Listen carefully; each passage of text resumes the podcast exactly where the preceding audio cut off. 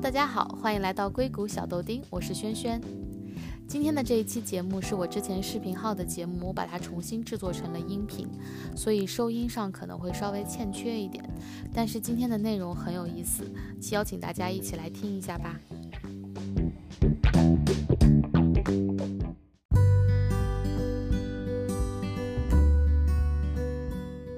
Hello，大家好，欢迎来到硅谷小豆丁，我是轩轩。然后今天我们这一期做一个比较特别的节目，就是我们做成一个采访类的，所以我请到了我的一个好朋友。那要不然我们就你先给我们介绍一下，就大概你的背景这样。大家好，我是孟子，在国内读的医学院，当时是首先读了七年制，然后呢，在中间第六年的时候有一个机会转到八年制，所以就转学去了八年制，最后呢，相当于是拿了一个国内的医学博士学位。然后毕业之后呢，呃，其实我当时也有纠结啊，是留在国内呢，还是来美国？然后当时我想了一下，我未来还是有一点想。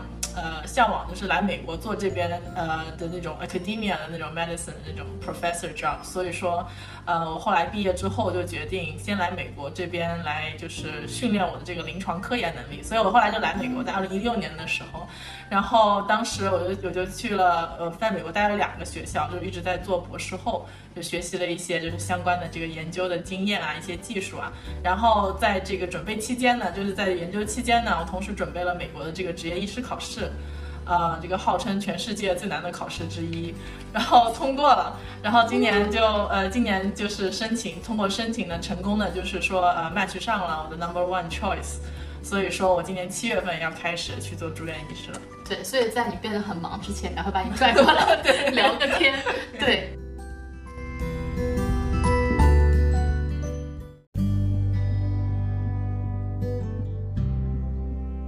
那首先想问一下孟子，最初是怎么样接触到美国这边的医疗体系的？然后当时这个初初体验是一个怎么样的感受呢？大六、大五、大六的时候，然后当时有一个国内学校，就是跟美国学校之间的合作交换机会，然后我当时就在美国的医院里面轮转了三个月。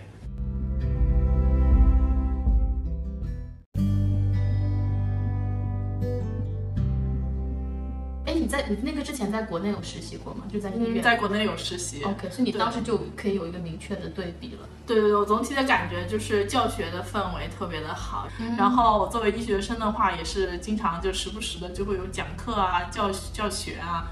然后我还蛮喜欢这个氛围的。然后还有就是医院之间科室间的合作就特别的无缝衔接。因为在国内的话，我经常会。可能在各个机关部门其实也差不多，部门之间还是会有一些踢皮球的这个存在。但是在医院里面，你想嘛，就是为患者最大的一个那个利益考虑的话，其实最好是能够各个科室都。呃，互相的紧密合作，那我觉得这一点的话，至少在我实习的这个美国医院，他们确实做的是非常的好。然后另外就是国内的话，杂活儿比较多。如果大家有观众有医学生的话，肯定是能体会到。我们那个时候在国内做医学生的时候，呃，连推病人床推去，比如 CT 啊。推去他做一个什么呃操作啊，都要我们医学生去的。就还有一个杂活，就是贴化验单。现在可能不需要，因为电子化。那时候就是用胶水一张一张的把化验单贴在一张 A4 纸上，然后还要贴的很好，让医生能够一眼就看出哦这是什么检查单，我一下能看出异常这样。我们一个下午一个下午就在做这些东西，然后我觉得其实没有太大的意义，对，很浪费时间。但是所以说，我觉得从个人体会上来，我在美国当时确实是有呃更多的学习机会。说我来这边交换之后，我看到了就是这边的医生是怎样，呃，就是说去尊重病人，去关怀病人，然后同但同时医生自己的时间或者说自己的劳动成果也被病人也被医院尊重了，就是我很喜欢这种就互相尊重，大家都过得好的这种这种这种环境。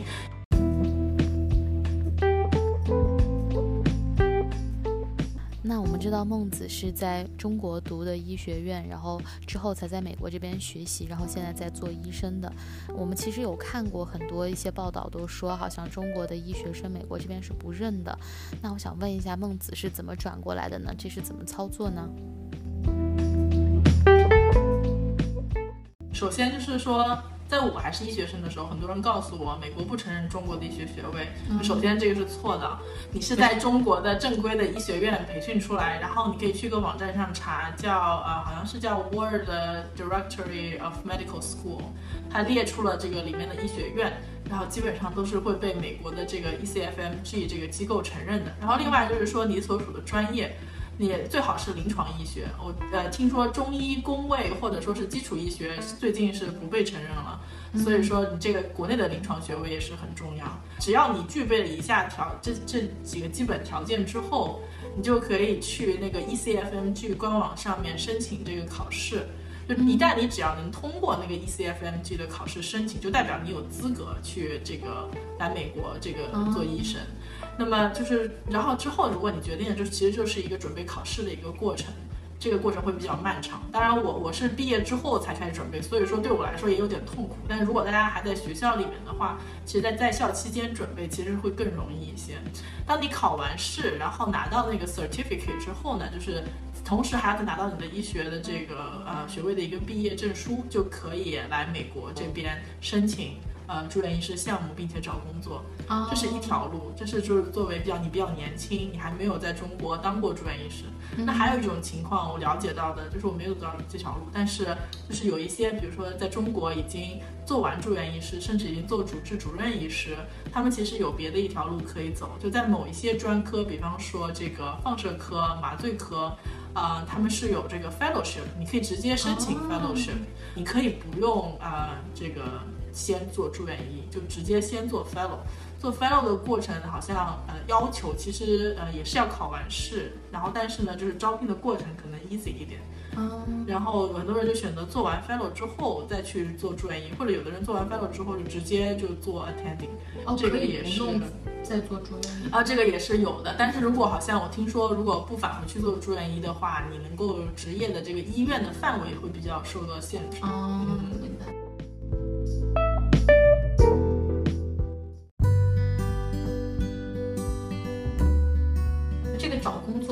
个过程是不是跟我们正常的别的工种也是类似的？呃，完全不一样哦，就是我们这个找工作的过程非常的奇葩，但是也非常的 make sense。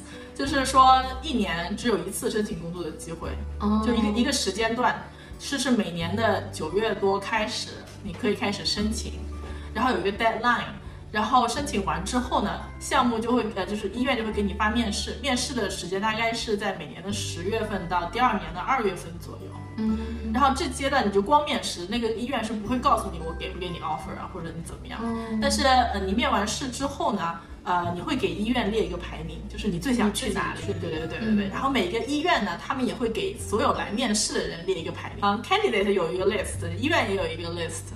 然后这两个 list 就会被放到计算机里面进行这个 match，所以整个住院医找工作的过程，我们是叫 match，就是说基本上这个 match 的这个算法是拿过二零一二年诺贝尔经济学奖的。哦，是一个相当于博弈，就是说对双方的一个最佳的一个哦 choice。所以说，基本上你最后的 match 结果是你能够去到的最好的地方，也是医院能招到的最好的人，这么一个。哎，如果我们高考也有这种算法，对，我觉得其实其实应该挺不错的，资源最合理分配。对对对对对。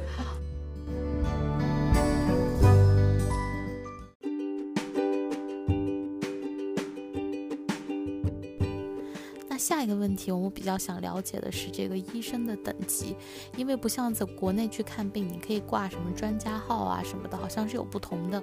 在美国这边的医生也是有不一样的等级的吗？他们是怎么分类的呢？你在美国看到的医生，有可能是住院医师，有可能是 fellow，有可能是 attending，基本上也就分为这三个这三个步骤。然后这个 fellow 是可有可无的 OK 对 option optional 的。对，但啊、如果你在你去的是 University Hospital，你见到的 attending 专科的 attending 基本上都是做过 fellow 的。但如果说你去呃一般的诊所里边儿，一些家庭科医生，他们是一般是不用做 fellow 的。然后住院医师的话就叫 residency，这个呃年份的话因不同的专科而异，最短的话应该至少也要三年。然后最长的话就可能要五六年、七八年也是有的，就是取决于它是，比如说是不是一些高级的外科什么的。嗯然后 fellow 的话呢，也是有的是短，就只要一年，但有的可能要三年这样子。然后你就可以最后加起来看一下，到到底要几年才成为 attending。然后基本上你美剧里看到那些高级的医生呢，就是 attending，比如像那个豪斯医生，哦，对，是 attending。对，我的我的启蒙启蒙美剧，对。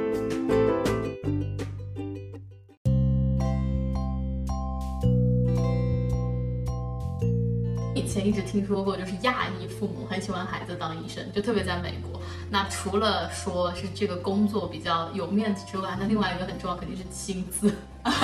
对，我们就想了解一下，就是比如说你刚讲到这几个 face 的医生，比如说从呃 residency 到 fellowship 到 attending，他们都是工资很高吗？还是说他其实要 suffer 一段时间才行？这是一个很好的问题啊。首先，这个简单的来讲，答案就是 suffer 一段时间之后才会有好转。OK，呃。这个住院医师的平均工资基本上大概是在五万到八万之间，这么低啊？美金对一年，然后他要他要 suffer 三到五年，我记得。对对对，至少的，对对对。然后 fellow 也也可能就高个一两万、两三万这样子，也不会特别高。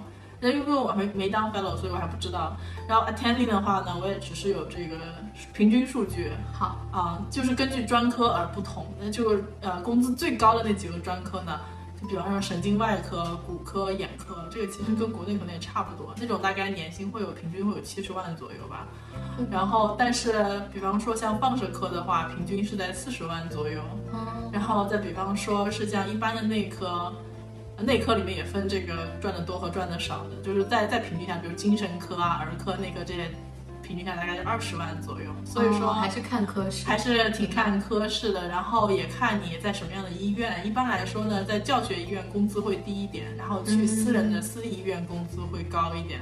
所以就如果是想靠当医生致富的朋友们，就是 一定要注意，前面有很多年，很多年要。我觉得当程序员致富更快一点。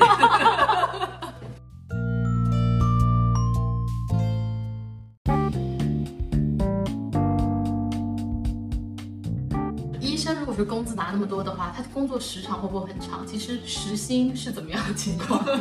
这其实是有一个数据的，我们可以贴个表格在这个上面。它就是也是根据不同的专科不同，有的比方说你说神经外科赚的非常非常多，但他们其实工作时间也非常长，嗯，就是手术的这个时间非常长。就实打实的工作时间非常，但比如说像，呃，儿科啊、神经内科啊，他们有一些就只需要做门诊的，也比较轻松，朝九晚五就可以了。那他们工资低一点，你要说对比下来，时薪其实也没有那么低，所以说也是偏向于个人选择，就是说你想要做怎样的 lifestyle。那是，而且是不是有时候要 on call，就是就算你休息，如果有就是情况，你还是要去 on call 就不算休息。然后。这个也是因医院而异的，比方说外科，基本上现在都还是二十八小时值班制这样子，就是你白天上完班，你就留在医院里面，一直到第二天才回去这样子。哦。但是在其他科室，比方说内科这些，现在都已经很多都变成这个 night flow 制，就是说你。如果是值夜班，就只值夜班，白天不用去上班。这样子的话，你还是只要工作十二个小时就够了。哦，那稍微好一点。好，那我们今天非常感谢孟子给我们介绍了一下，就是大概的，对，就是这个从中国你想来美国，你要怎么样做啊？然后包括我们可能普通人对医学的院啊，对医生的一些就是好奇的点。那如果大家有兴趣的话，可以继续关注，就我们下面两期会具体去讲说，哎，你怎么样去准备成为一个医生，包括就是考试的准备啊，还有一些。面试跟 personal statement 的准备。谢谢萱萱谢谢谢谢。